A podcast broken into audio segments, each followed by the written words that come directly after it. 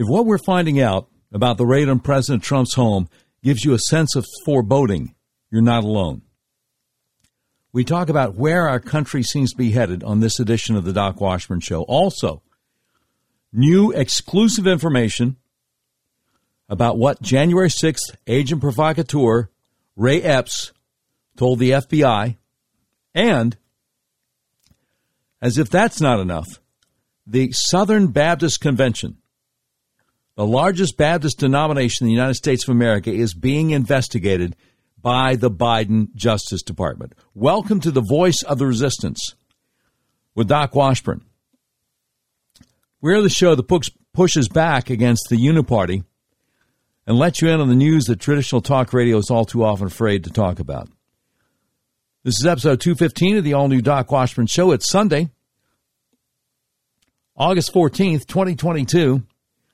Just so you understand where I'm coming from, I was fired by one of the biggest radio companies in America, Cumulus Media, simply because I refused their vaccine mandate.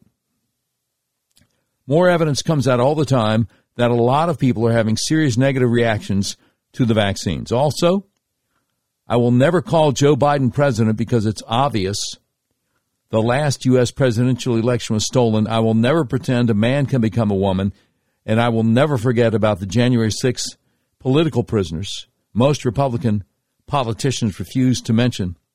Oh, yes. And August 8th, 2022, is a date that shall live in infamy the date of the Mar a Lago raid. So, this is a really different kind of talk show. We're unmasked, uncensored, and unfiltered. If you'd like to support what we do, go to our website, docwashburn.com, and click on the button that says Become a Patron. Also, please subscribe to our podcast so you don't miss an episode. All right, I don't mean to alarm you, but I've always told you I'm going to do my best to try to share information with you that you might not be getting anywhere else. You remember me telling you I never want you to be able to say, Doc, why didn't you tell us? Why didn't you warn us? Okay.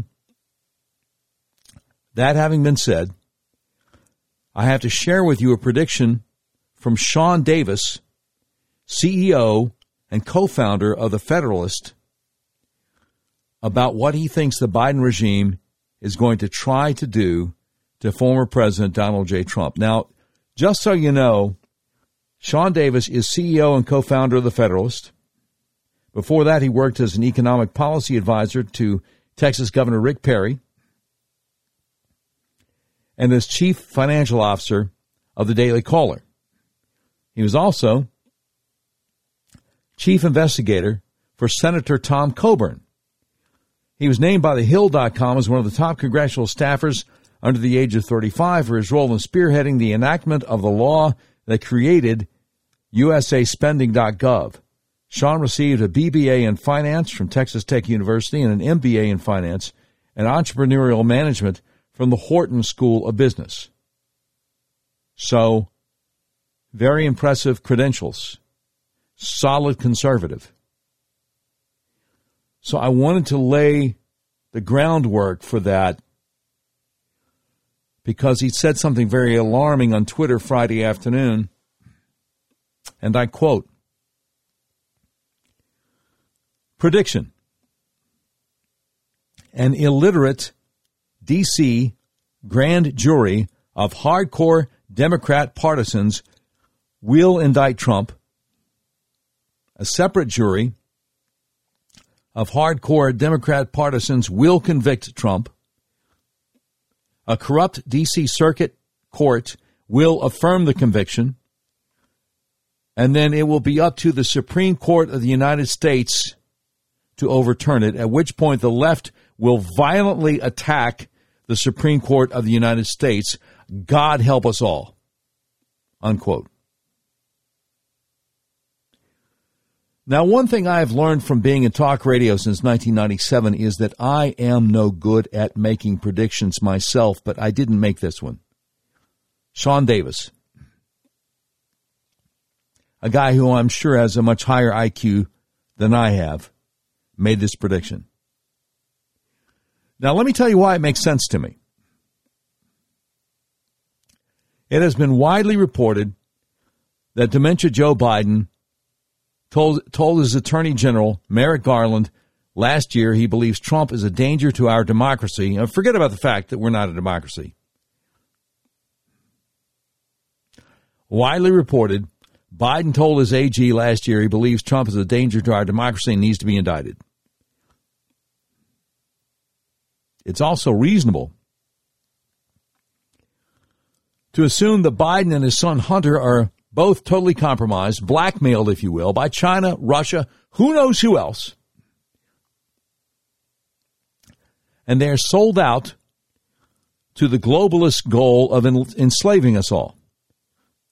By the way, Liz Cheney's husband is a partner in the law firm that represents Hunter Biden. So the Uniparty the Clintons, the Bushes, the Obamas, the Cheneys, the Pelosi's, most members of Congress in both parties and the Biden regime believe in the concept of endless wars. A guy like Trump, who brokers peace agreements between Israel and Muslim countries, oh, he's really bad for business. Military industrial complex, don't you know? A guy like Trump, who had engineered the strongest economy in world history until he made the mistake of listening to Fauci and Birx and ushering in 15 days to slow the spread, March 2020, he's certainly bad for the World Economic Forum's goal of taking away all of our freedom and privacy. He stands in their way and they want to make an example of him to make sure nobody ever does again. Now, there are all kinds of irregularities, lies, criminality, and how the intel community has been going after Trump for over seven years, and none of it matters. No one has been held accountable. And it's exceedingly likely no one will be held accountable. Doesn't matter whether special counsel John Durham's a good guy or not, it's not reasonable to assume that anyone is going to be held accountable. And remember, you absolutely, positively cannot get a high profile job with the Biden administration unless you're willing to look into a camera and tell straight up, bald faced lies about gravely important issues and then go home, have dinner, and sleep like a baby without a care in the world. We're in recession? No worries, just change the definition of the word recession. Reporters call you out for changing the definition of the word recession? No worries, just look straight into that camera and insist you didn't change a thing. Facing a lot of criticism for raiding the home of a former president for the first time in our nation's 246 year history, no worries. Just go in front of the camera and lie and claim the search was very narrowly tailored. When it comes out the search warrant was written to cover any and everything produced in the four years Donald Trump was in the Oval Office, proving you just lied by claiming it was very narrowly focused, lather, rinse, and repeat. What's anybody going to do to you? Now remember, Klaus Schwab, the guy who's been in charge of the World Economic Forum now for over 50 years, said in the fall of 2020, before the election that was stolen, by the year 2030, you won't own anything. You will have no privacy, but you will be so much happier. Somebody the other day told me an old Chinese proverb, and is this If there is food on the table, there are many problems. If there's no food on the table, there's only one problem. Okay? Have you noticed the price prices and everything is going up? Again, you know, I hate to be the dead horse here, but uh, Biden shutting down the Keystone XL pipeline the day he was inaugurated inevitably, inexorably drove the price of fuel up, which inevitably, inexorably drives the price of everything else up. There are actually reports in the mainstream media of people on low incomes just buying less food, buying less food than they used to buying. Um, it's a really bad thing. So I saw people responding to what Sean Davis said out there on the Twitterverse. I saw people responding to people who were agreeing with Sean Davis that, yeah, they're going to indict him. People saying things like, they wouldn't dare. They don't have the nerve. And I'm like, okay, um, if the available evidence is not sinking in with you, if you're watching what's going on and you can't absorb what they're up to. I can't help you. I don't know what to tell you. I can't help you. Now, I'm going to go on as we would on any regular Doc Washburn show and talk about a lot of stuff that's been popping up in the news since the last episode. But I had to kind of set the table by giving you Sean Davis's tweet about what he believes their plan is to do to President Trump. God forbid, God forbid, but um, I, I'm, I'm, I'm sorry. What he's saying makes sense to me. And so I can't just say, oh, no, no, they'd never do that. Really? Really? You think they'd never do that? Why do you think that? No, because they wouldn't. I can't help it if you're not paying attention. For the life of me, I cannot help it if you're not paying attention. Now, now they're leaking to the, the New York Times, Washington Post, everybody. They're like, oh, there were nuclear secrets in the paperwork that the FBI took away from Mar-a-Lago. Nuclear secrets. Well, the great Jack Posobiec over at humanevents.com, senior editor, Human Events, says White House staffer reports the so-called nuclear weapons materials sought at Mar-a-Lago included documents on the Iran deal. Yeah, see, I, I think that there is a lot of stuff that Trump ordered declassified that his minions at DOD and CIA and DOJ at the last minute said, no, we're not going to do that a lot of stuff be very embarrassing to the regime. Know what I'm saying? And again, the great Sean Davis uh, broke the news a little bit earlier Friday afternoon before he made the prediction. Under Attachment B of the FBI raid document,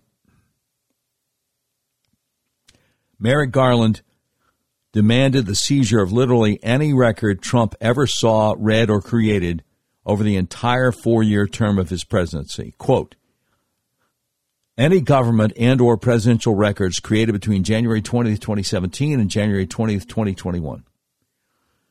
So like I said, he just, uh, Merrick Garland just went in front of the TV cameras the day before and just straight up lied. Knowing knowing that search warrant was going to be released. Just straight up bald faced lied. What they don't want released is the affidavit, is what the FBI had to present to the crooked judge to get the search warrant. And by the way, I mean, a search warrant that broad, of course, violates the Fourth Amendment. Totally violates it. Again, Sean Davis said, attempted media narrative, we had to recover stolen nuclear information. Reality? The feds stormed Trump's house based on a warrant commanding them to seize literally any piece of paper Trump might have accidentally sneezed on while president. Unreal. Unreal. All right. So Rebecca, Ballhaus over Wall Street Journal, investigative reporter. She was out there Friday afternoon saying FBI agents who searched Mar-a-Lago removed 11 sets of classified documents, including some marked as top secret and meant to be only available in special government facilities. And she says it's a big old scoop from the Wall Street Journal reporters. Again, come back to Sean Davis, who says less than 24 hours after Attorney General Merrick Garland promised to only release information through official court filings, Garland's Justice Department has anonymously leaked information to the New York Times, Washington Post, and Wall Street Journal. Go back to what Doc Washburn told you a few minutes ago.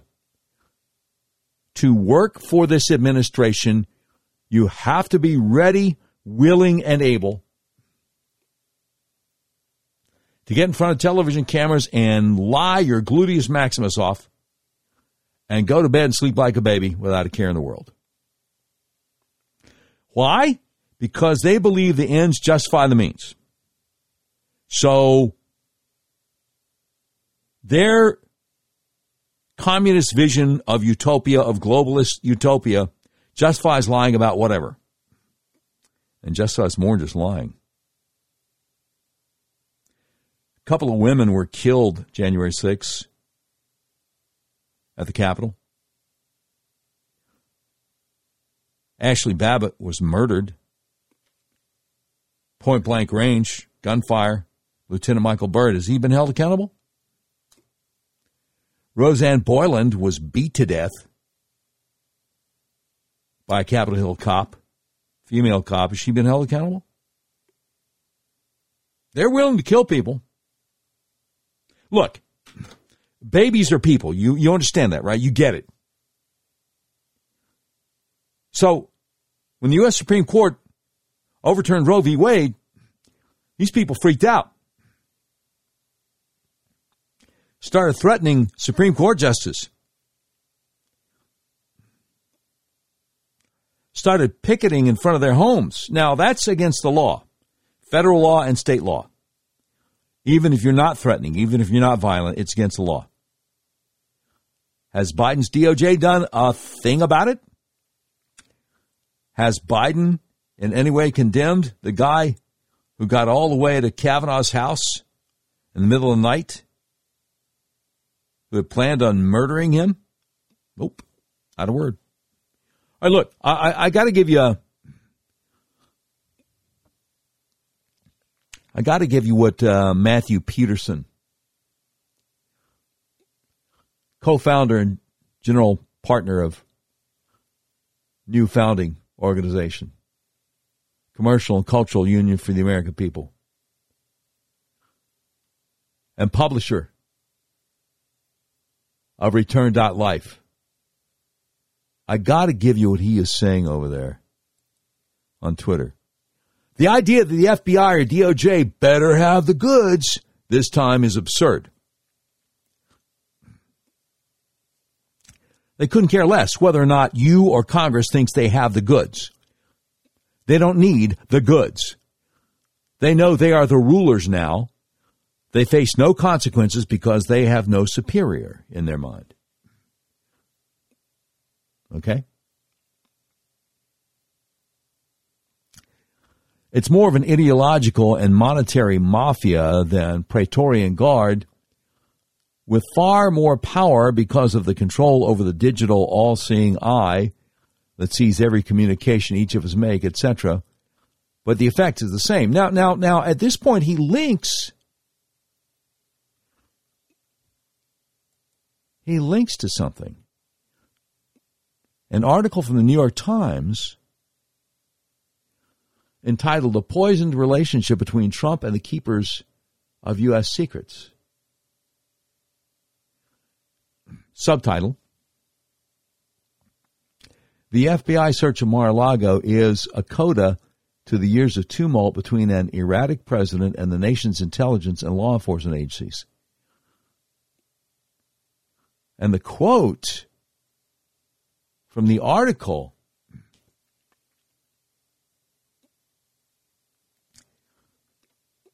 the money quote, the poll quote, what the great Maharishi would say, the, the, the, the pull quote is this. Mr. Trump's behavior led to such mistrust within intelligence agencies that officials who gave him classified briefings occasionally erred on the side of withholding some sensitive details from him. Okay, so that's treason. That's treason. But again, you had all these former CIA agents, for, pardon me, former CIA directors saying the lead up to the 2020 election that Hunter Biden's laptop was Russian disinformation, lying through their teeth and knowing it. And we know they lied. And now they know that we know. And yet you got General Michael Hayden, former CIA director, implying that um, because the Washington Post and New York Times say that Trump had nuclear secrets at Mar-a-Lago, that he should be executed just like uh, Julius and Ethel Rosenberg were executed back in 1953?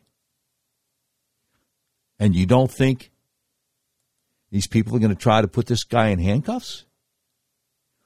Intel officials, Dr. Benjamin Braddock has this, Intel officials now openly admitting that they deceived the president.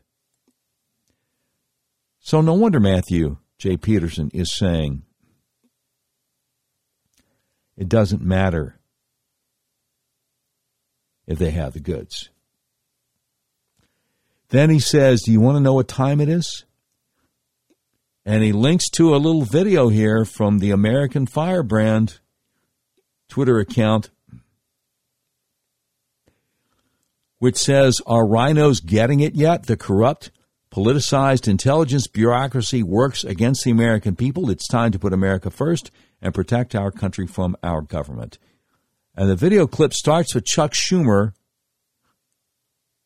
Democrat senator from New York, and then goes to Lindsey Graham, Republican South Carolina, then goes to Ben Sasse, Republican Nebraska, Tim Scott, Republican South Carolina, and then other members of Congress, and finally Joe Kent, former special ops guy who is conservative, running for Republican seats in the House from Washington State. Check it out. You take on the intelligence community, they have six ways from Sunday at getting back at you. Got it? Because the RINOs don't get it. All right, here's Lindsey Graham. I will, for the next six years, God willing, every week ask of the Department of Justice, what do you need that you don't have? If you need more prosecutors, money will not be an object. If you need more investigators, we'll provide you the resources. Uh, See, he doesn't care. He doesn't care they're breaking the law. He's part of the Uniparty. He's RINO. He's down for the struggle. May as well be a Democrat. All right, let's go to Ben Sasse, RINO from Nebraska. American people are blessed to have an IC that's as serious as ours is. We- an IC, Intel, Intel community, okay? No, the, the Intel community is the problem. Tim Scott, same thing, South Carolina. We need to let this play out and see exactly what happens. He told CNN about the raid on Mar-a-Lago. We need to let this play out and see exactly what happened after the firestorm of controversy, a few hours later, he's on social media saying, Oh, this is awful. This is unprecedented. We can't stand for this. I trust Tim Scott as far as I can throw Chris Christie. Here's more. Here's more. Protect Such our country. A glaring example of these abuses is either dishonest or he's incompetent. Okay, this is uh, Mike Johnson in the House. Needs to address the egregious abuse of power. The only thing we were wrong about Lou is it's worse than we thought. We've seen the That's Jim Jordan, now Joe Kent. complete and total weaponization of our national security state. We have to realize that we're at war. Bringing the national security state to heel must be our top priority. Any Republican who is not ready for that fight is unfit for duty. We're at war. These people are sick. We're at war. These people are sick, is what uh, Trump said.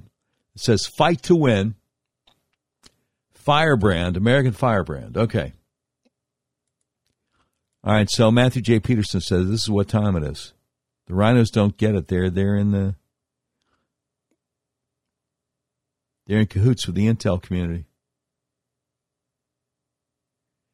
And the ray of hope in the midst of all the madness is that these RINOs who voted for impeachment are getting voted out in their in their primaries. So that's a good thing. All right, now having said that, oh, I'm getting nice comments on the on the live stream at 3:17 a.m. Central. Fellow saying, I thoroughly enjoy early morning Doc Washburn Live. He says, I have a fever and the only prescription is more Doc Washburn preaching the truth. Wow, that sounds eerily like uh, Christopher Walken needing more cowbell there in the old Saturday Night Live back when it was uh, funny. Appreciate that, brother. Thank you, Stucky. God bless you. And, you know, we appreciate our sponsors too for making it possible for us to do what we do five times a week here on the Doc Washburn Show. If you tried to buy a car recently, you realize there's such a chip shortage, you may have a hard time finding what you're looking for. People I know have actually bought vehicles from hundreds of miles away from where they live. That's where Red River Your Way comes in. Red River Your Way is a big old car dealership in the middle of the USA that believes in freedom, including your freedom to buy a car, truck, van, or SUV the way you want to. You can buy online and they'll drive it to you no matter where you are. Red River Your Way wants to make your car buying experience as easy and transparent as possible. That's why they've added technology to their website to put you in complete control of your payment options and allows you to complete the entire purchase process online. But don't worry, Red River experts are still here to help you every step of the way if you have any questions. Red River makes it so easy. As you browse their selection, you'll see each vehicle has a button that says explore payment options on it. Clicking that button guide you through a few easy questions and then create personalized payment options you have complete control over. All you have to do is adjust your preferences and all the math happens automatically so you can figure out what monthly payment works best for your budget. Red River Your Way makes car buying online easy. Your whole car buying process is completely transparent.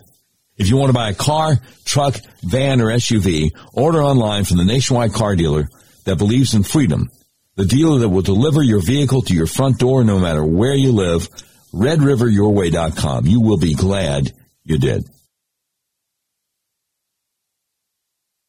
All right, let me ask you this. Does your financial advisor take the time to listen and get to know you? Is your financial strategy personalized for you and your family? Will your financial advisor be there as your life and financial situations change? When you work with Jonathan Presswood, he focuses on what's important to you.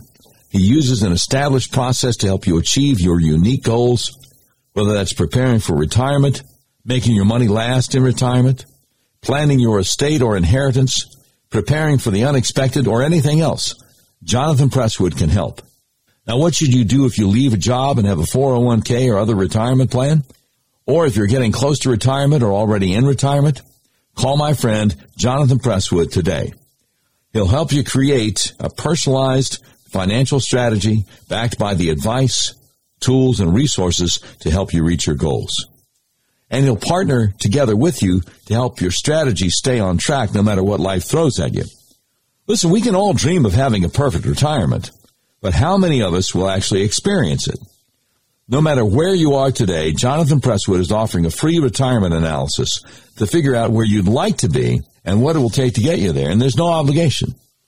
Contact Jonathan Presswood, a financial advisor with Edward Jones Investments, today at 501 303 4844. Again, that's 501 303 4844. Don't wait.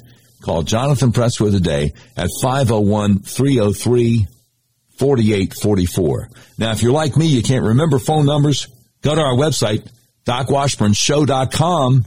Just click on the link to Jonathan Presswood at Edward Jones. Edward Jones, making sense of investing. Member SIPC. All right, thank you once again to our friends, our advertisers, Jonathan Presswood at Edward Jones, also Mitch Ward at RedRiverYourWay.com. We appreciate y'all and we thank you so much for making us able, allowing us to do what we do five times a week on the Doc Washburn Show. Okay, so the FBI raid warrant demanded seizure of literally any record Trump ever saw during his four year presidential term. There's no way that's constitutional. John Daniel Davidson over the Federalist has a new article out entitled The 2024 Election is Being Rigged Right Now in Plain Sight. Subtitle The FBI raid on Trump's home isn't just about prosecuting the former president for January 6th, it's about fixing the next presidential election. Here's what he says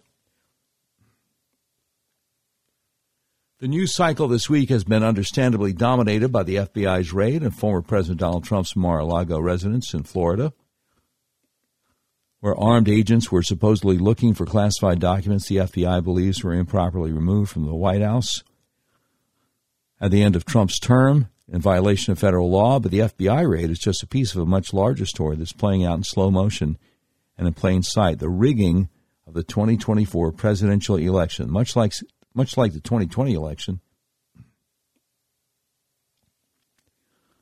which wasn't stolen so much as rigged months in advance to give Joe Biden an advantage that all but guaranteed his victory. Oh, no, no, no, Jonathan, it was stolen. But anyway, he says the 2024 election is being rigged to ensure that Trump either cannot run or if he does run, cannot win.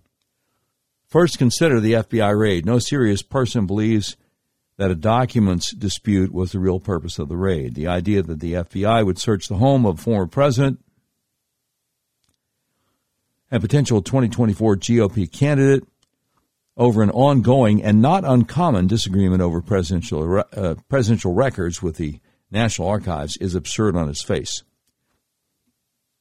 In his brief and self-congratulatory press conference Thursday, Attorney General Merrick Garland said he personally authorized a search on Trump's home, that the Justice Department does not take such a decision likely, lightly, and that it always seeks to use a less intrusive means as an alternative to a search and to narrowly scope any search that is undertaken.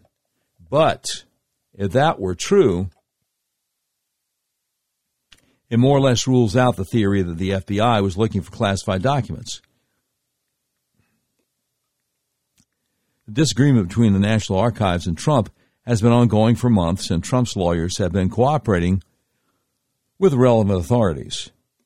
Raiding Trump's private residence over that and the process triggering, uh, triggering a political crisis makes zero sense. As some expert advisors have pointed out, including my colleague Margot Cleveland, a far more plausible explanation is that the FBI was perhaps on a fishing expedition looking for evidence that could implicate Trump in the January 6 riot.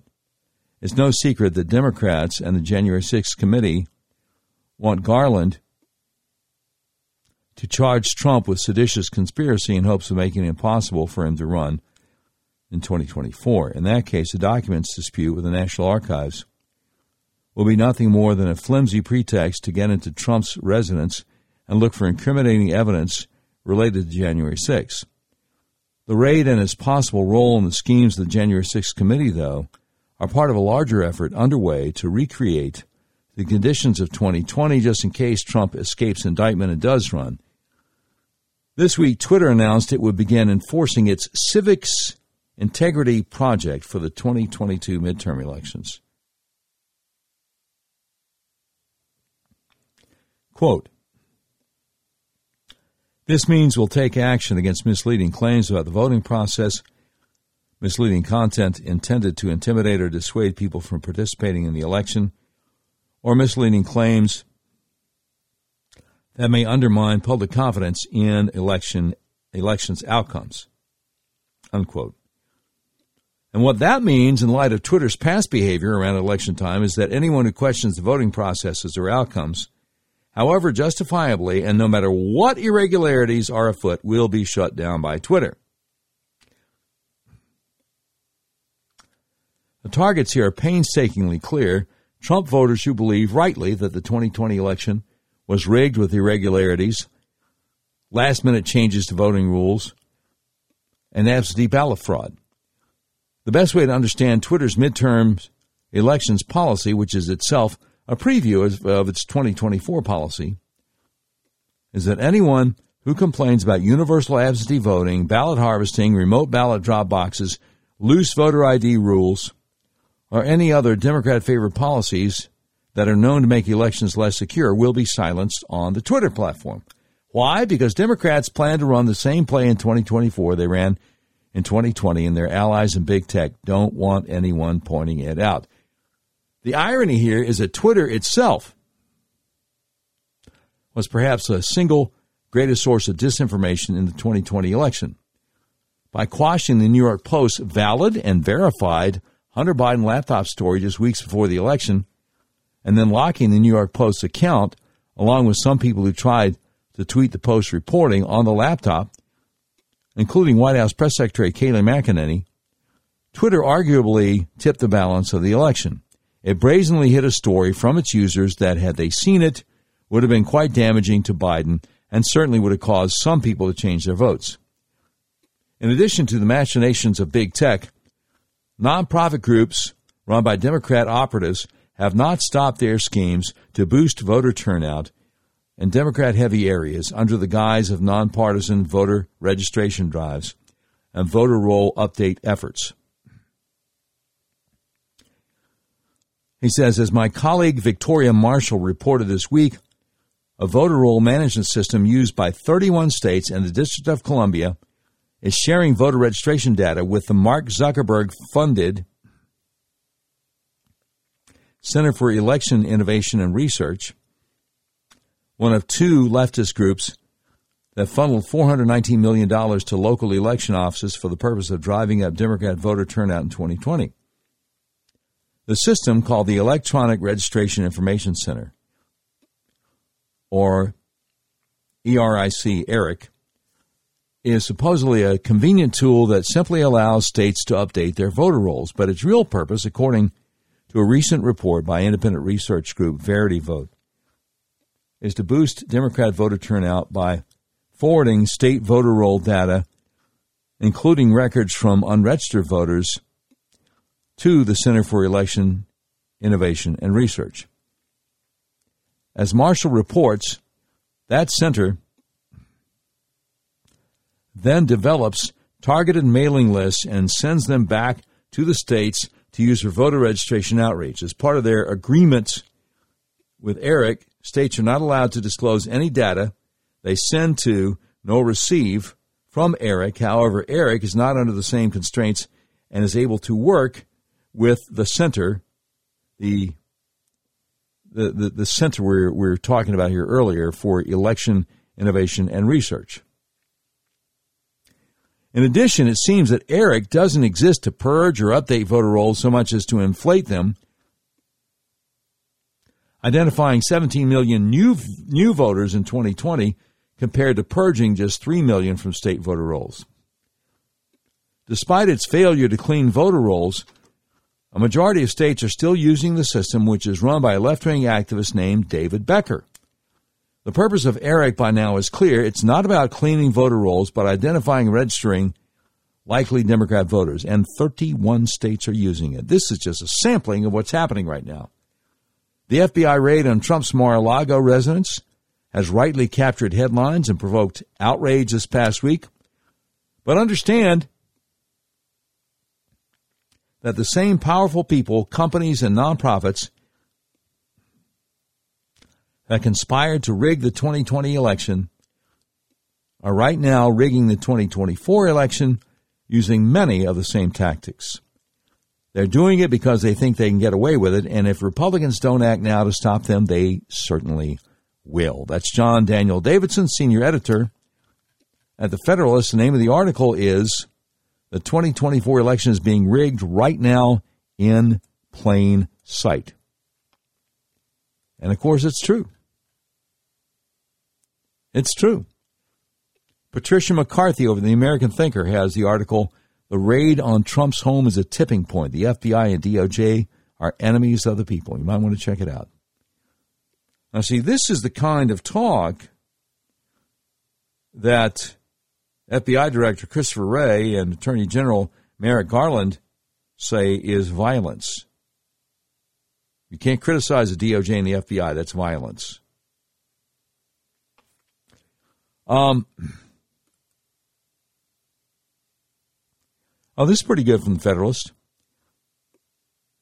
Quick little four minute read from Tristan Justice entitled Merrick Garland doesn't care about the rule of law, just ask Hunter Biden. Subheadline Biden's Justice Department has done anything but apply the rule of law evenly without fear or favor, which is the quote from uh, Merrick Garland the other day. Hunter Biden is Exhibit A. He says Attorney General Merrick Garland addressed the FBI raid of former President Donald Trump's Florida residence Thursday afternoon, three days after the DOJ embarked on an unprecedented escalation of its persecution of political opponents. Garland said, and I quote, Faithful adherence to the rule of law is the bedrock principle of the Justice Department and of our democracy. Upholding the rule of law means applying the law evenly without fear or favor. Under my watch, that is precisely what the Justice Department is doing.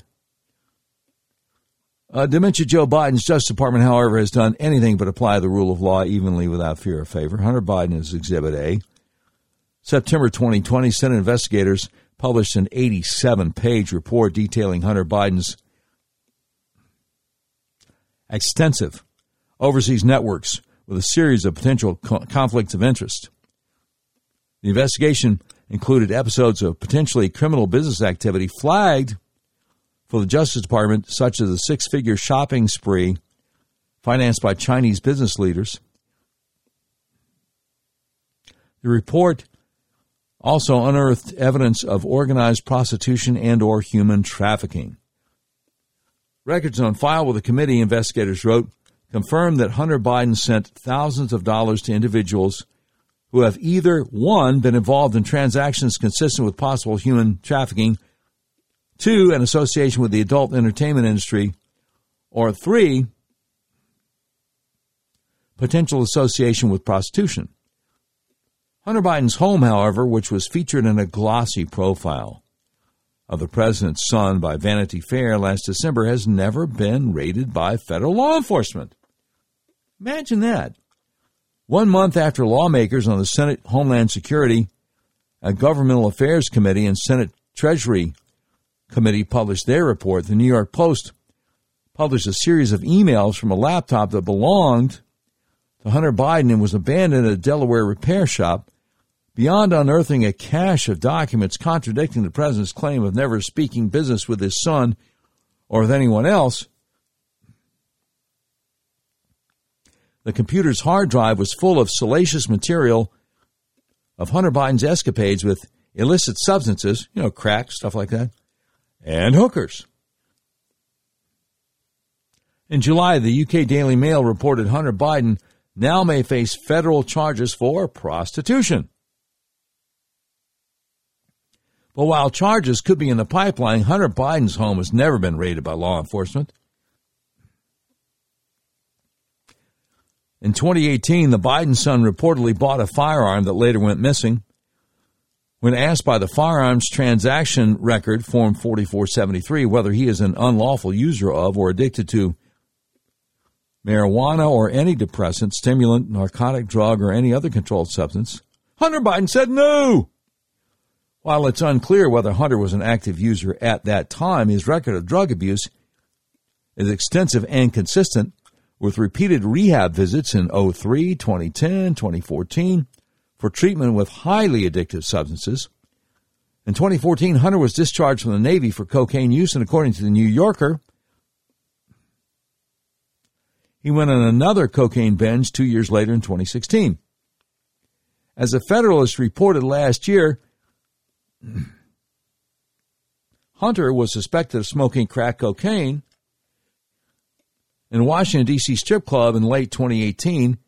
He purchased the firearm the same year, October 12, 2018. Hunter Biden's home has still never been raided by law enforcement. On Monday, however, Trump's 128 room mansion at Mar a Lago became the subject of a raid, ostensibly over the Presidential Records Act, despite prosecutions under the 1978 law being exceedingly rare. While there are dozens of variables to be considered when determining whether to execute a raid, there's always been far more evidence to initiate a search warrant of Hunter Biden than Donald Trump, even as a DOJ investigation of the Biden's finances is underway. Yet Trump remains public enemy number one, and his prosecution has remained the top item on Democrats' policy agenda since he descended the golden escalator in 2015. If Merrick Garland, who admitted Thursday to personally signing off on the warrant to search Trump's home, applied the law without fear or favor, either Monday's raid would not have been executed or a raid of Hunter Biden's residence is on the way. That's Tristan Justice, Western correspondent for TheFederalist.com. Article entitled, Merrick Garland doesn't care about the rule of law. Just ask Hunter Biden. Okay? Got it? Now, going back to Sean Davis over the Federalist, he says the super careful geniuses at DOJ and FBI, the kind who dot all the T's and cross all the I's or vice versa,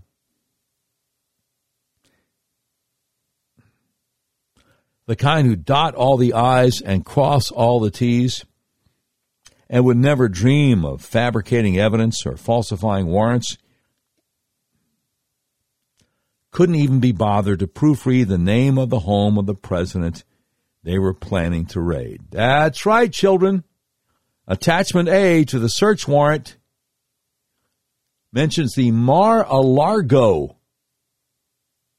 The Mar-a-Largo, not Mar-a-Lago, Mar-a-Largo, like Key Largo. Yeah, yeah, yeah. The geniuses over there at DOJ and FBI. Oh man. It's um it's really amazing, isn't it? Now Technofog, who does some great work over Substack, he has an article with the, uh, the Trump search warrant and gets into a lot of detail on that. And it is worth it is worth going to technofog.substack.com to take a look at it. Mike Davis, a different Davis. Mike Davis, former chief counsel for nominations for U.S. Senate Committee on the Judiciary. He worked for uh, worked for Senator uh, Grassley, Chuck Grassley, Iowa also was a law clerk for Justice Gorsuch. Um,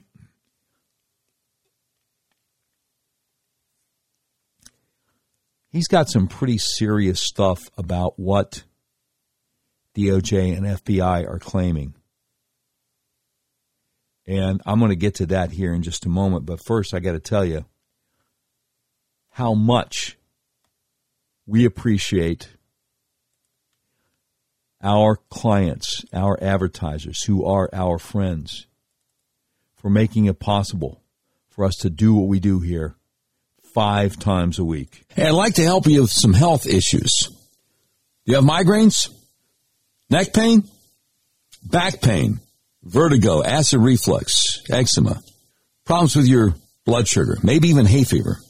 Okay, let's do a little test. Look in the mirror. Does one eye look bigger than the other? Are your eyes off balance? Are your shoulders off balance? Look at a picture of yourself. Are you tilting your head to the left or the right instead of sitting up or standing up straight? If the answer to any of these questions is yes, you probably need to get your atlas adjusted. That's how I got rid of my migraines, neck pain, and hay fever. Let me explain to you how it works because it's the best kept secret in American healthcare.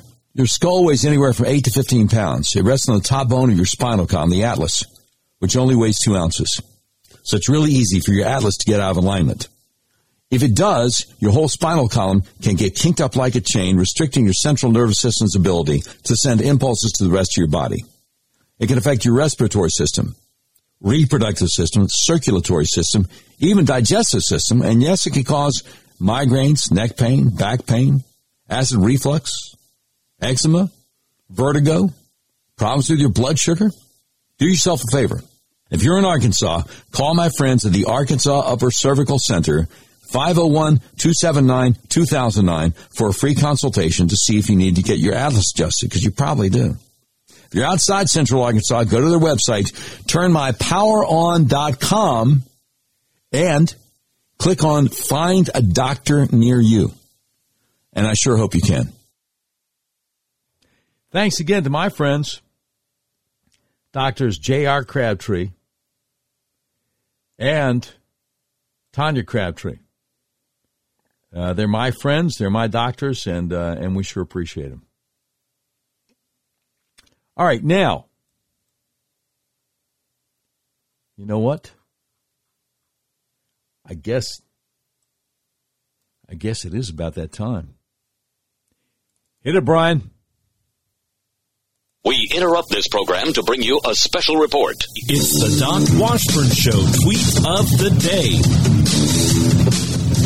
Brought to you by RedRiverYourWay.com. Red River Your Way, big old car dealership in the middle of the USA. Believes in freedom, including your freedom to buy the car, truck, van, or SUV of your choice the way you want to online. Have delivered to your front door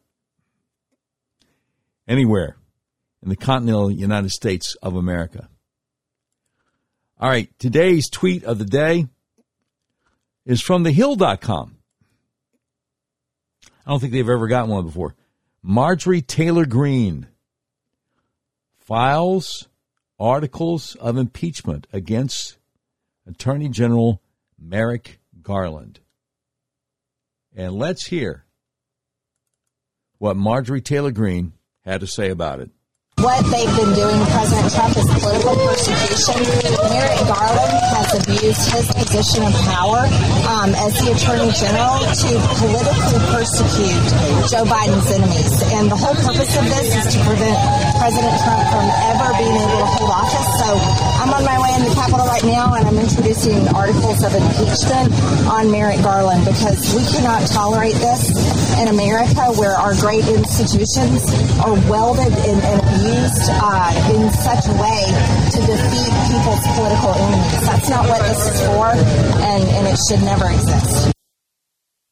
All right, thank you, TheHill.com, for sharing with us the story of Marjorie Taylor Greene f- filing articles of impeachment against Merrick Garland. And God bless Marjorie Taylor Greene. Freshman Congresswoman from Northwest Georgia. Uh, she ran because there was an open seat because Doug Collins was running for uh, the Republican nomination for U.S. Senate out of Georgia. Unfortunately, didn't get it. But um, would that there were more men in Congress with backbone like Marjorie Taylor Greene. All right, now let me get to Mike Davis. Mike Davis, who, by the way, is uh, scheduled to be on our show a week from Thursday. This Thursday, we got Jeff Clark, former Assistant Attorney General under Trump. Next Thursday, Mike Davis, who worked for Senator Grassley on the Judiciary Committee and also clerked for Justice Gorsuch. He says again, the classification statutes regulations do not apply to the President of the United States. He has the inherent constitutional power as commander in chief to classify and declassify anything he wants in any manner he wants. The Supreme Court reaffirmed this 1987. And so he's got the link. In 1987, the Supreme Court again made clear the president has constitutional power as commander in chief to classify and declassify, regardless of any statute passed by Congress. Did Attorney General Merrick Garland obtain an OLC opinion, Office of Legal Counsel, before ordering his illegal Trump raid? If not, why not? Okay. Then Mike Davis says, again, in 2012, President Obama secretly told the Russian president he would have more flexibility to, negotiate with Russia after the 2012 presidential election. Clearly classified information. Why not? Why not indict him on a violation of the Espionage Act? Because he's the president, period. So he's incapable of violating the Espionage Act because he's the president. In contrast, Hillary Clinton was never the president of the United States. She did not have the constitutional power to declassify records and keep them on her illegal home server. She was bound by the Espionage Act and other statutes and regulations dealing with classified records. All former presidents get a federally funded office, office of the former president, with staff and security clearances and Secret Service protection and secure facilities, SCIFs, for classified records. Even if Trump had classified records, they were protected, period. Okay? But wait, there's more. Mike Davis says Before Attorney General Merrick Garland's spin, the President of the United States has both constitutional and statutory power to declassify anything he wants. If President Trump left the White House with classified records, they are declassified by his actions. Period. Okay? It's routine for any office of the former president, of any of the former presidents, to negotiate with the National Archives. They could have alerted Congress. The Biden DOJ could have filed a civil lawsuit. They could have sought a subpoena, but unprecedented home raid? Unprecedented home raid? Trump's had these records for 18 months. He says, We've been all over this over at Article 3 Project and defending President Trump consistently. Article 3 Project, here's what it says about itself. We support constitutionalist judges, fight radical assaults on judicial independence, and oppose nominees outside of the mainstream. God bless them. And they have been defending President Trump over this unconstitutional illegal raid. Then he says Attorney General Merrick Garland attempted to defend the indefensible. In his political press conference, he left more questions than answers. He's a former federal judge and prosecutor. He should be ashamed of himself for politicizing the Justice Department so dangerously. He must resign.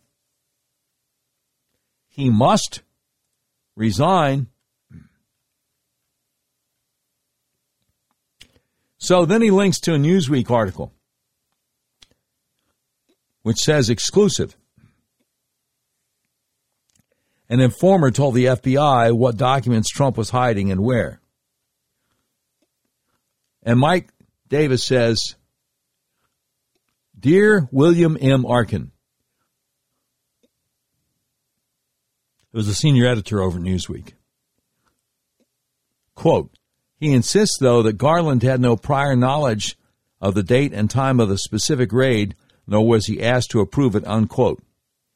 He says, Your senior Justice Department source burned you. Stop serving as the Biden administration's scribe. See, the day before Merrick Garland gave his little press conference there where he didn't take any questions, Newsweek, citing a senior source at the Biden DOJ, said that uh, Garland didn't have any idea about the raid. And the Garland comes out 24 hours later and said, I approved the raid. I knew when it was going down. Yeah. Yeah, so uh, Newsweek got burned. More from Mike Davis. In response to um, Merrick Garland's press conference, he says it's so cynical yet predictable for Attorney General Merrick Garland and FBI Director Chris Wray to pretend they're defending rank and file FBI agents from attacks, to deflect justified outrage from the American people over Garland and Wray's approval of this unprecedented ray, raid. Yeah, the Wray raid. Ray raid. I could do something with that maybe.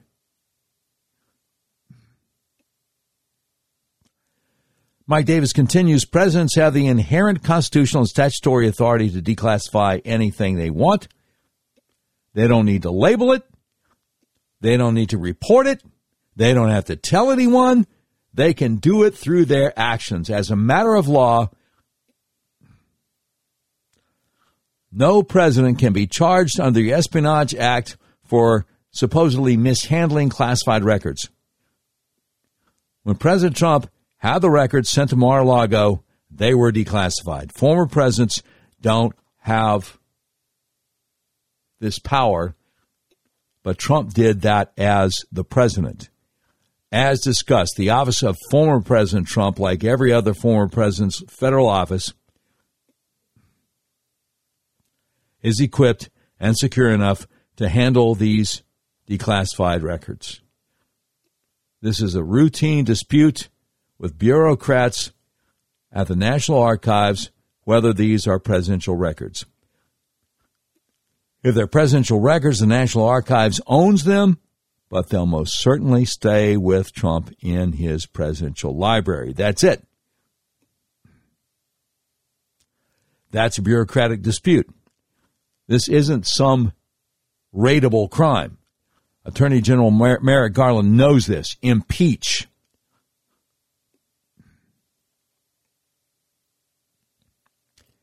And again, he goes back to the spin. Let's see. Spin number one. They're not classified because President Trump declassified them by ordering them out of the White House. Number two, unless Trump has the nuclear launch codes and the FBI had evidence he somehow could and intended to launch, there's no justification for the home raid. Well, you know, they changed the law, launch codes when they changed presidents anyway. You know that, right? Clinton once uh, misplaced his launch codes for a couple of years. Buzz Patterson, Marine Colonel in charge of uh, the nuclear football, wrote a book about it. Um, let's see, if we have anything else here in Mike Davis's uh, long thread that we haven't gotten to yet. Um,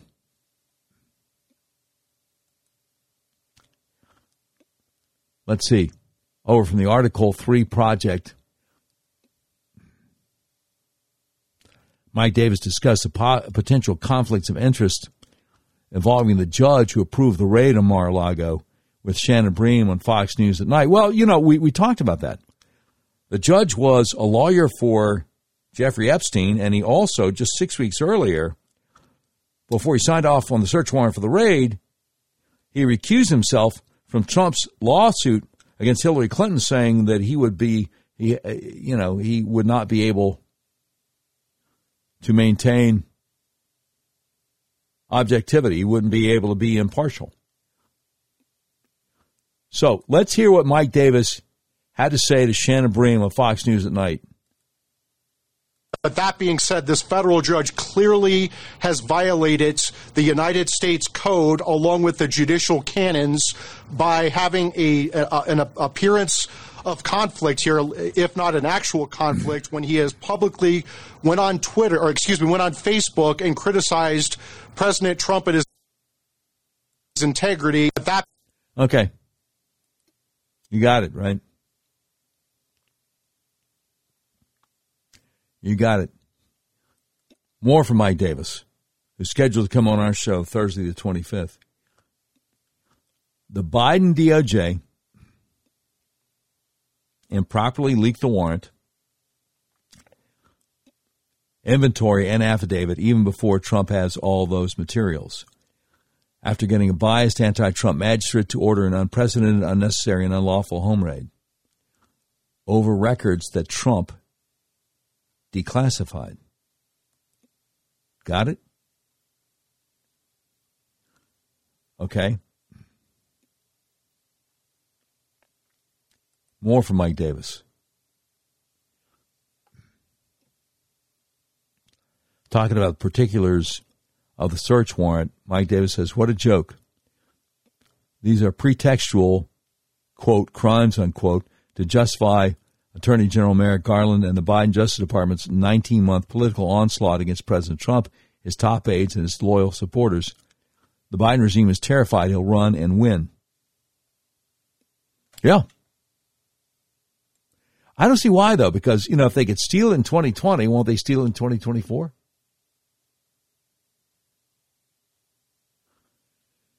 Yeah, so anyway, um, thank you, Mike Davis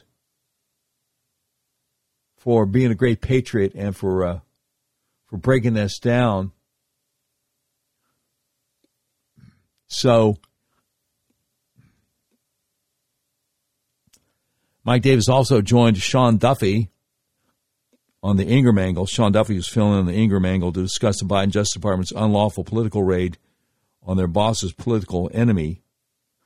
Um, let's see, he was on there with Sean Duffy filling in for Laura Ingraham and Chris Swecker, former FBI assistant director. But Mike Davis again saying as commander in chief, President Trump had constitutional authority to declassify anything like Obama in 2012 with the Russian president. All right, here we go. You'll start out with Chris Swecker former FBI assistant director. From informants. Yeah, so Mike, you were talking about the classification issue, um, and you're saying that what Donald Trump can declassify anything, specifically anything he takes with him, is declassified. Explain. So the President of the United States has inherent power under the Constitution under, as Commander in Chief to declassify any record he wants for any reason he wants. He does not need to explain it.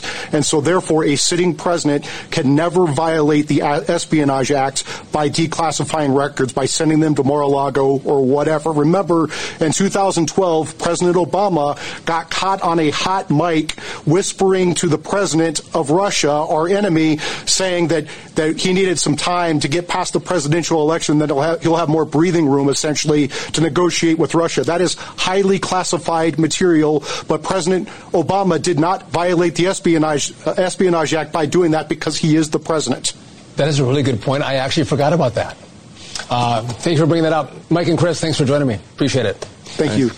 All right, President Trump says he's been cooperating with the FBI from the start. His attorney even telling the Ingraham angle that Wow. That's serious, y'all. That's serious. Um, Mike Davis. Um, he was just all over the media. And we're honored that he's going to be coming on with us.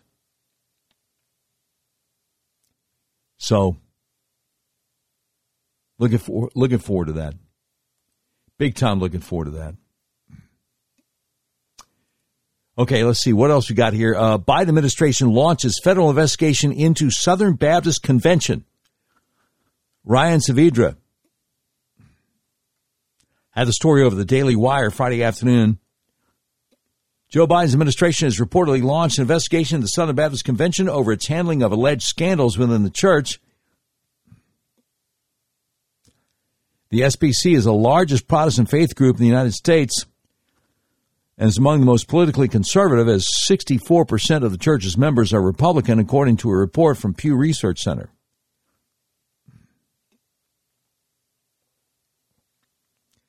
The church's executive leadership said in a statement, and I quote The SBC Executive Committee recently became aware that the Justice Department has initiated an investigation into the Southern Baptist Convention and that the, uh, and that the investigation will include multiple SBC entities. Individually and collectively, each SBC entity is resolved to fully and completely cooperate with the investigation, unquote. The news can, comes as the Biden administration, of course, authorized a raid on former President Donald Trump this week, which has generated a significant amount of backlash over accusations of political targeting.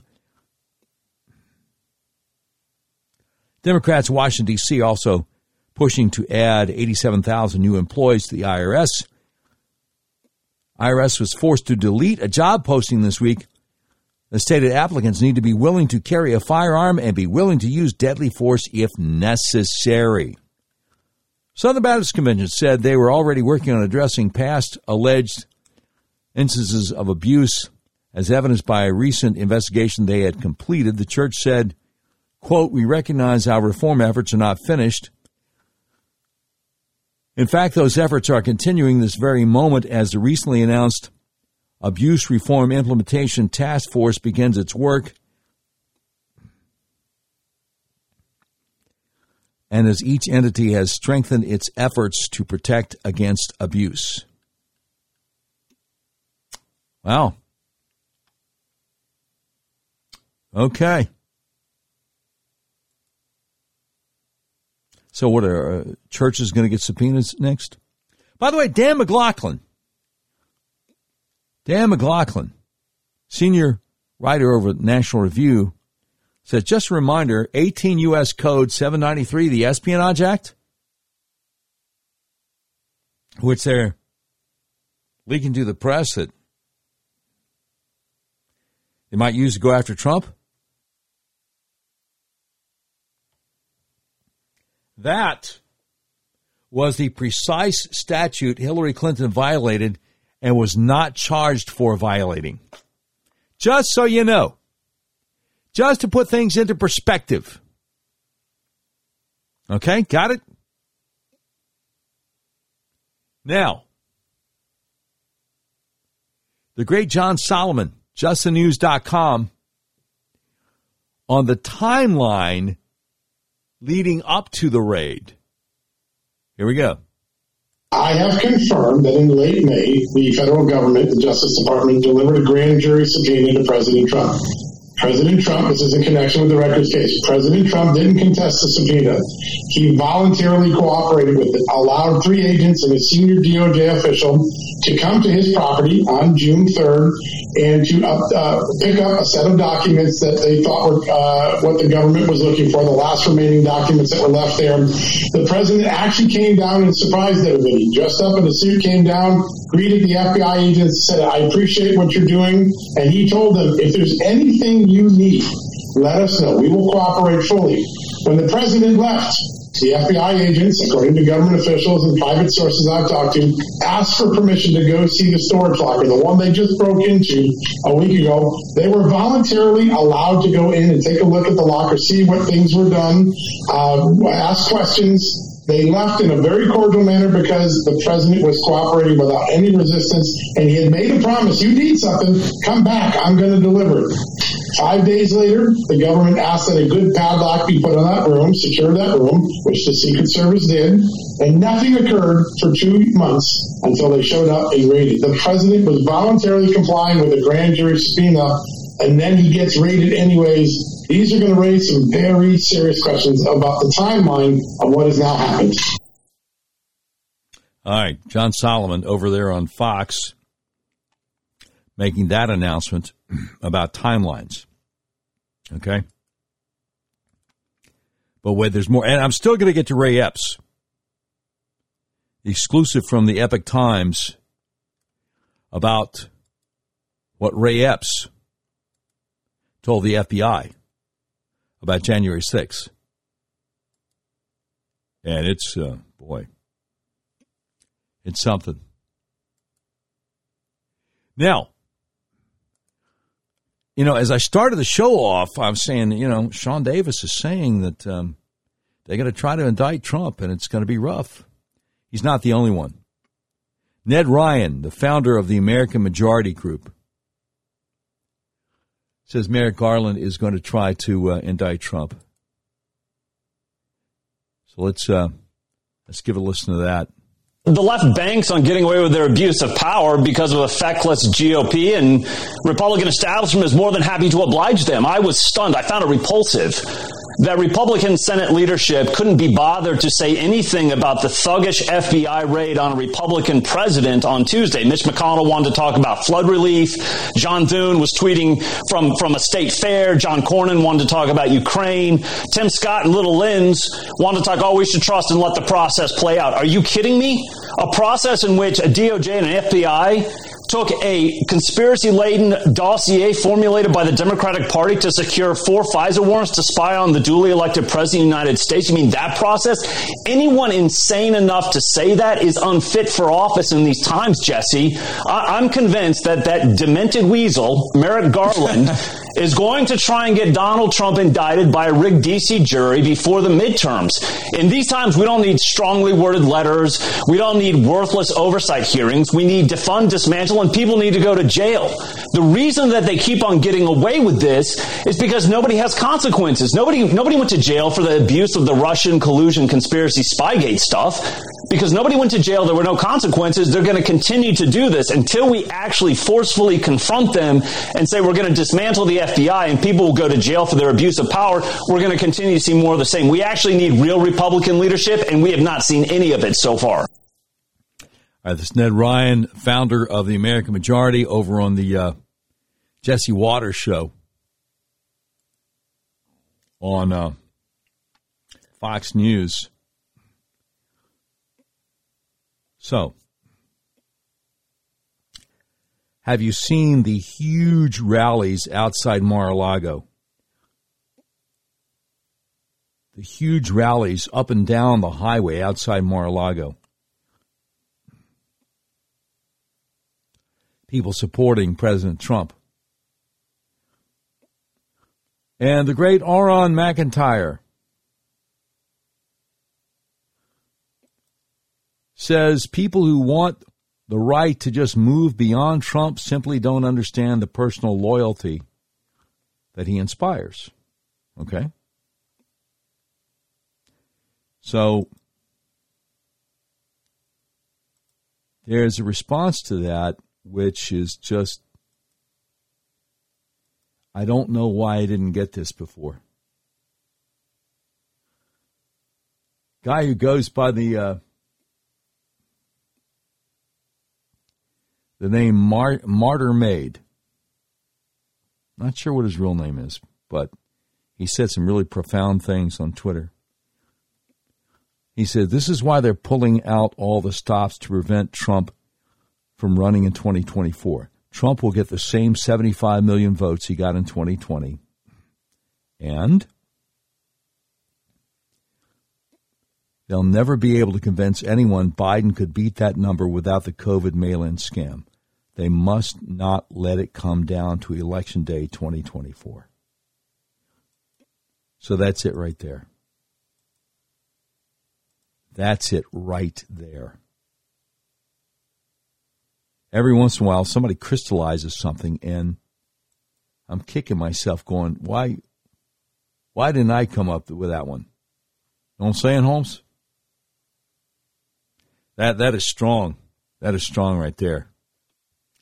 Now, I want to share with you what the great Jack Posobiec over at Human Events is saying about the Mar-a-Lago raid. Here he is. In the final days, even the final hours of President Trump's administration, that he was working with Mark Meadows and filing a memo, and John Solomon's got the memo, got the memo. So the Meadows memo, see that five times fast, right? Says that President Trump declassified the Spygate documents. But then the Department of Justice also asks for a copy on their own. Why? Because they wanted further redactions. And there was this big fight between the Trump White House, the Trump administration that was outgoing, and the Department of Justice, the same National Security Division that we're reading in the Newsweek piece says was behind the raid on Mar-a-Lago. You see what I'm putting together here? So if it was the Spygate documents that indeed is what they are after. It could be a fight over whether or not the president actually declassified them. Because in this article that, uh, that John Solomon wrote a few months back, It says that the documents were then sent to the Department of Justice for further redactions. But then the Department of Justice, they never released the documents. The DOJ, because I'm sure you're sitting there thinking, like, wait, what Spygate documents? I've never read the Spygate documents. Where are all these original Spygate documents? They were never released. The DOJ never put them out, even though the president signed them off to be declassified. And there's a memo from Meadows memorializing, right point of the memo, the fact that the president had done this. So do you see where I'm going with that? It then stands to reason then, did the DOJ think, or were they quote unquote tipped off by this uh, so-called informer or a mole, clandestine source at Mar-a-Lago, that perhaps President Trump did keep a copy of the Spygate documents? Could this whole thing, right, could this whole thing be the DOJ trying to clean up their tracks to find the receipts. Because of course, President Trump, look, I'm going to say it right now. I would totally believe that President Trump would not trust the same DOJ that had been spying on him, wouldn't trust the FBI and would say, sure, I'll send you guys a copy of the documents, but did he keep a copy for himself? Maybe it was, uh, you know, photographs, maybe it was electronic copy, whatever it is, right? Whatever it is. Do you think he would have kept a copy for himself? I would say that wouldn't surprise me. Got it? Okay. Now, it's after 5 o'clock in the morning Eastern Time. It's after 4 Central, where I am. But I, I got I got, I got, I don't like staying up this late, but, you know, I spent hours and hours and hours, hours preparing this, and when it's ready, then we do it. I'll try to take a nap and then go to church in the morning. But I got to share with you one more thing from the Epoch Times, E P O C H. Exclusive. Ray Epps told FBI he expected a bomb attack near the Capitol on January 6. Documents show.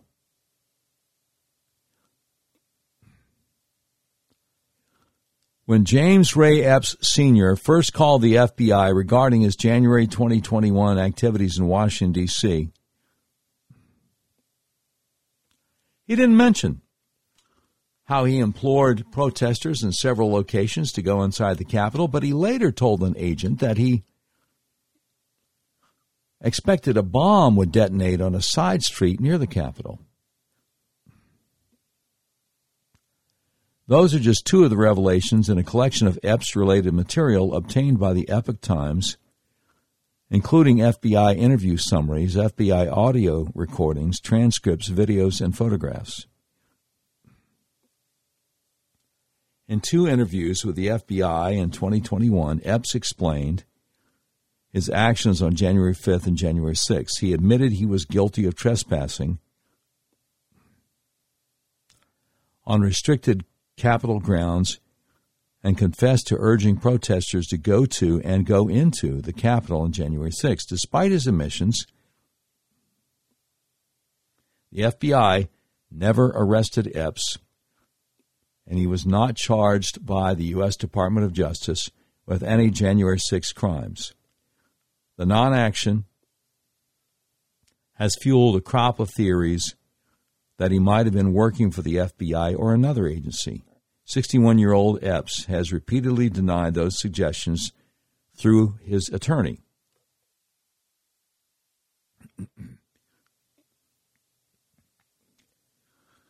Epps claims he recently sold his house and land in Queen Creek, Arizona because of threats and harassment and moved to Colorado. That's what he told the New York Times in July. According to online records, the Arizona property sold for 2.2 million on April 28, 2022. Epps at one time was number 16 on the FBI's January 6 most wanted page. His entry was later scrubbed from the list without explanation. He's among a handful of persons of interest to have their photos deleted from the FBI site. In an interview with FBI agents, March 3, 2021, Epps said he brought a first aid kit in his backpack to Washington because he expected a terror attack. He told an FBI agent and an FBI Joint Terrorism Task Force officer in a meeting of the Phoenix office of Epps' attorney, John Blishack, quote, Yeah, I thought there might be a problem. That's why I was there, unquote. Attorney Blishack told the Epoch Times he would comment after reviewing the FBI interview summary, but had not done so by press time. According to a recording of the interview obtained by the Epoch Times, Epps said, I was afraid they were going to set off an explosion on one of the side streets, so we tried to stay in the middle, tried to get there early, tried to stay away from the sides, and if something like that happened, I had a first aid kit. I could help out. Unquote. Okay, now wait a minute. FBI agents don't record interviews. No, no. No, they got the, uh, what is it, Form 302? Did you know about this? They're supposed to like take shorthand and then go back to the office and try to remember and write things down. Right? Yeah, yeah, yeah, yeah. Here we go. Uh, let's see. An FD 302 form is used by FBI agents to report or summarize the interviews that they conduct and contains information from the notes taken during the interview by the non primary agent. So they've really been hamstrung for many, many years. It's unheard of they would actually record an interview. And sometimes they don't get back to the office to make sense of the shorthand notes they took for several days. And so they wind up getting things wrong. That, that, that, that's the FBI for you. So what do you mean there's a tape of the interview they did with Ray Epps? I mean, it's always a good idea, but it's highly unusual. Highly unusual. And Ray Epps has a first aid kit in case a bomb goes off. Ray, bombs kill people, so what are you talking about? But I digress. Epps told the agents the possibility of violence weighed heavily on his mind, and he originally did not plan to travel to Washington. It was only when learning that his son, James Epps Jr., was going to the Trump rally that the senior Epps decided to go and keep an eye on his son, he said. Epps, a U.S. Marine Corps veteran and former Oath, Oath Keepers leader in Arizona, said, As time went on, I started getting a bad feeling like something's going to happen. There's a lot of wackies out there. I thought something would happen in D.C. I thought there might be, what do they call them? EOD, something like that. Um, EOD is explosive ordnance um, disposal. But the Epoch Times says Epps may have been referring to an improvised explosive device, IED, which is a homemade bomb that was a favorite weapon of insurgents in Afghanistan during the U.S. long war there. In military parlance, an EOD refers to an explosive ordnance disposal specialist, someone who diffuses and, dispo- and destroys explosives. An agent asked for clarification. Oh, you mean like a terrorist act? Epps said, right, like a terrorist act.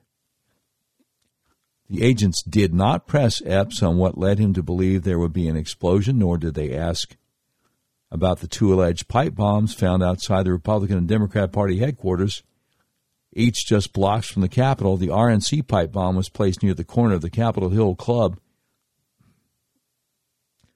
facing a side street similar to the description Epps offered. The devices did not detonate, and the FBI has not arrested anyone in those cases. Epps told the FBI he regretted the things he said in downtown D.C. the night of January 5th, 2021 He spoke to internet personality Baked Alaska and video podcaster Villain Report, both of whom recorded their exchanges.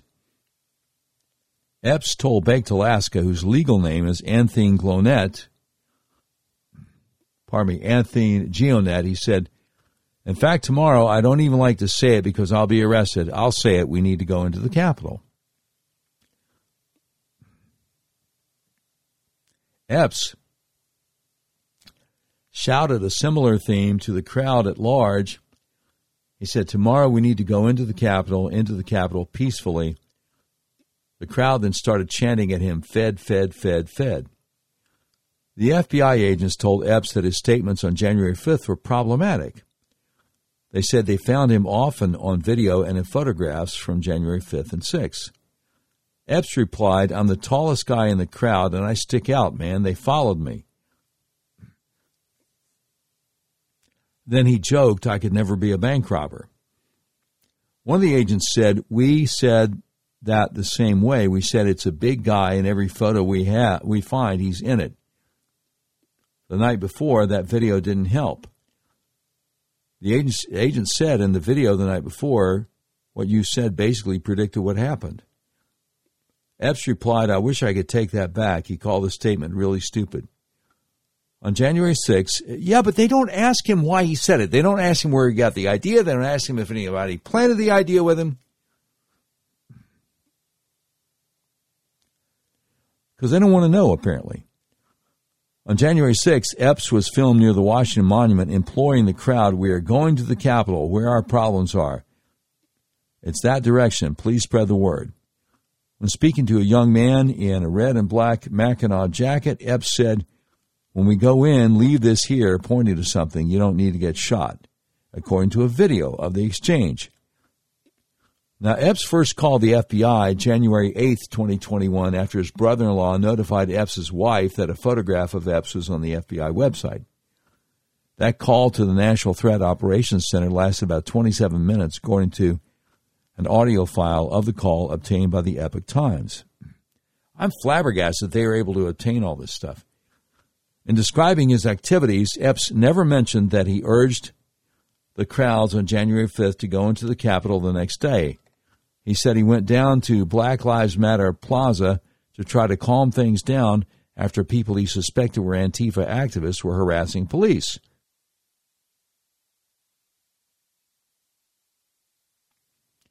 Epps told the FBI operator, I tried to calm them down.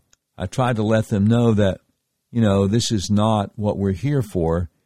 We're here because of the Constitution, not the police. Police are on our side.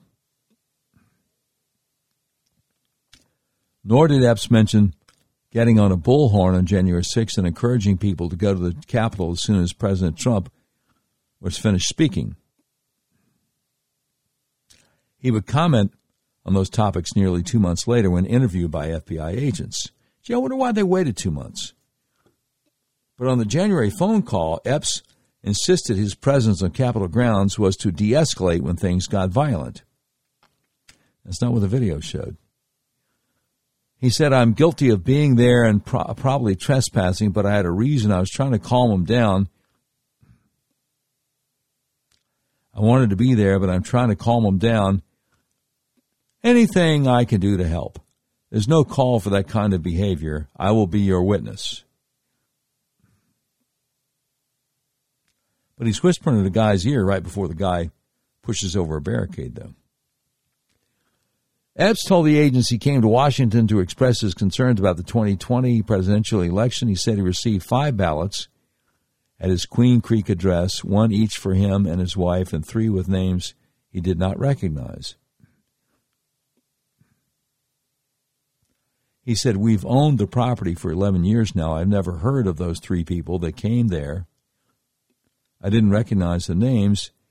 And then when the election went the way it did, I was a little concerned. I mean, how many apartments are there in Arizona? Three million? And they're sending all these ballots to these different apartments? I mean, you know, that's a concern. Epps said he also went to support Trump, although he did not stay at the ellipse for all of Trump's speech. He said he followed crowds that left the speech early and walked toward the Capitol. He said people started leaving early after President Trump started speaking. So they were running, and it was the same people that was F Antifa and this and that and the other.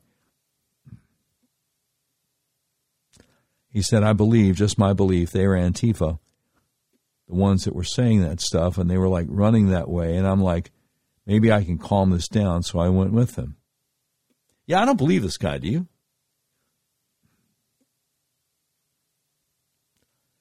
Epps said it was his original intention to stay for all the speeches at the Ellipse. He said, I planned on being, and word was being passed around that right after he gets done speaking, we're going to go to the ha- Capitol.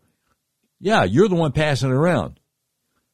He said, and it was a given, so spread the word, spread the word. So I started spreading the word, and I said that to a lot of pe- people there. We're going to the Capitol right after the president speaks. Well, you were saying that the night before with nobody prompting you, though, right, pal? Wonder who he works for. It says he's a retired Marine. Maybe he's not retired.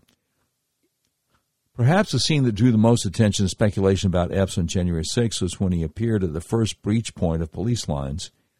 Some 20 minutes before Trump finished speaking at the Ellipse, an aggressive crowd gathered at a lightly defended barrier on a sidewalk not far from the Peace Monument as rioters began yanking at the bicycle rack barriers. Epps pulled Ryan Samsel back from the front line and spoke in his ear.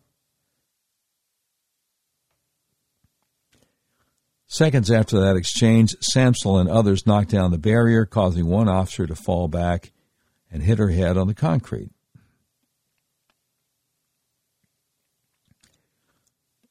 Epps said, I walked up to him and I put my arm, around, uh, uh, arm on him and said, Hey, that's not why we're here. Don't be doing that, you know. I don't know uh, who he was, no clue. I just tried to talk him out of doing what he was doing, and then all of a sudden it blew up. Yeah, I don't believe that.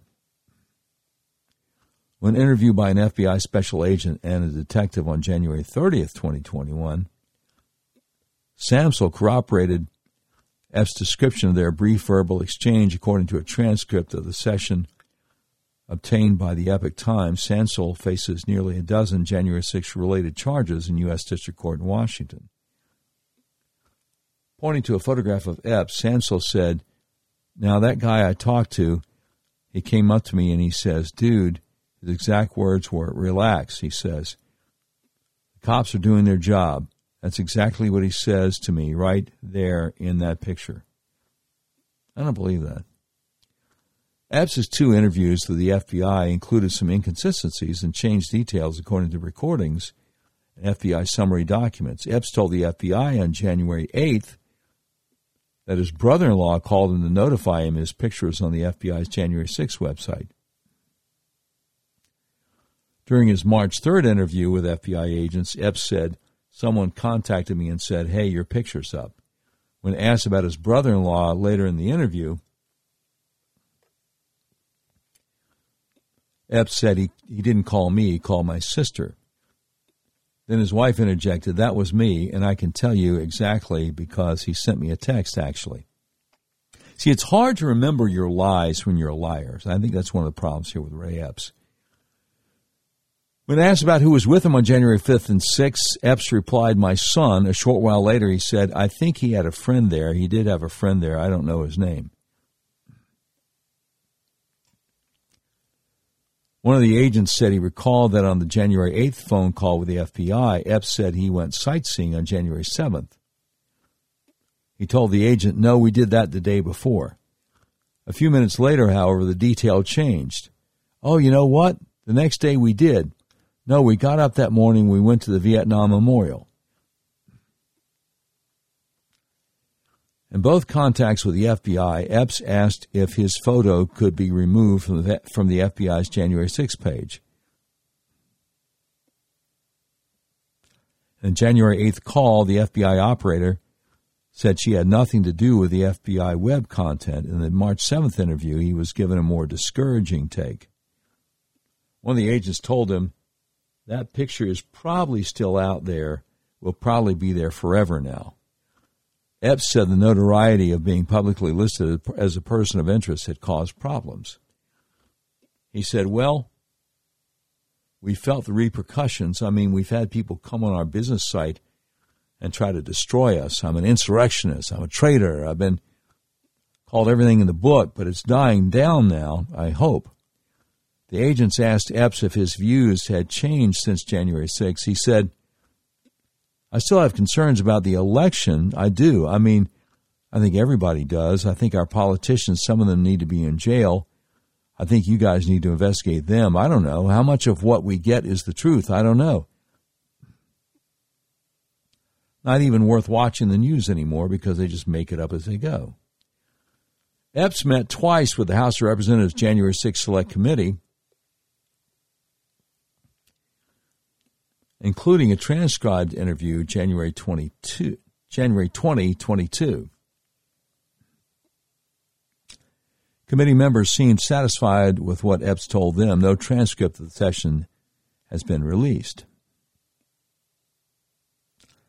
In January, spokesman for the January 6th committee said Mr. Epps informed us that he was not employed by, working with, or acting at the direction of any law enforcement agency on January 5th or 6th, or at any other time, that he has never been an informant for the FBI or any other law enforcement agency. Yeah, what if he was with military intelligence? Senator Ted Cruz grilled top FBI officials about Epps in a January hearing, but received a repeated refrain, I can't answer that. So that's the article from Joseph M. Hanneman, reporter for the Epoch Times. And the article is entitled Exclusive Ray Epps told FBI he expected a bomb attack near the Capitol on January 6 documents show. Remarkable what the FBI didn't want to know and what they didn't ask. It's just remarkable to me. All right. You've been listening to episode 215 of the all new Doc Washburn Show. The views and opinions expressed in the Doc Washburn Show do not necessarily reflect those of our advertisers, but they love us and we love them. Today's program has been produced by Tim Terrible, directed by Mick Messy. This has been a terribly messy production. Portions of today's show will be taken overseas and dropped. If you like a transcript of today's episode of the all new Doc Washburn Show, simply peel the roof off a Rolls Royce panel truck and send it to Mansur's Computer Solutions, 7th floor of the ephemeral B. Smoot Building, Whitehall, Arkansas, in care of Sheriff Mansur Sempier X. And that's the way it is. Sunday, August 14th, 2022.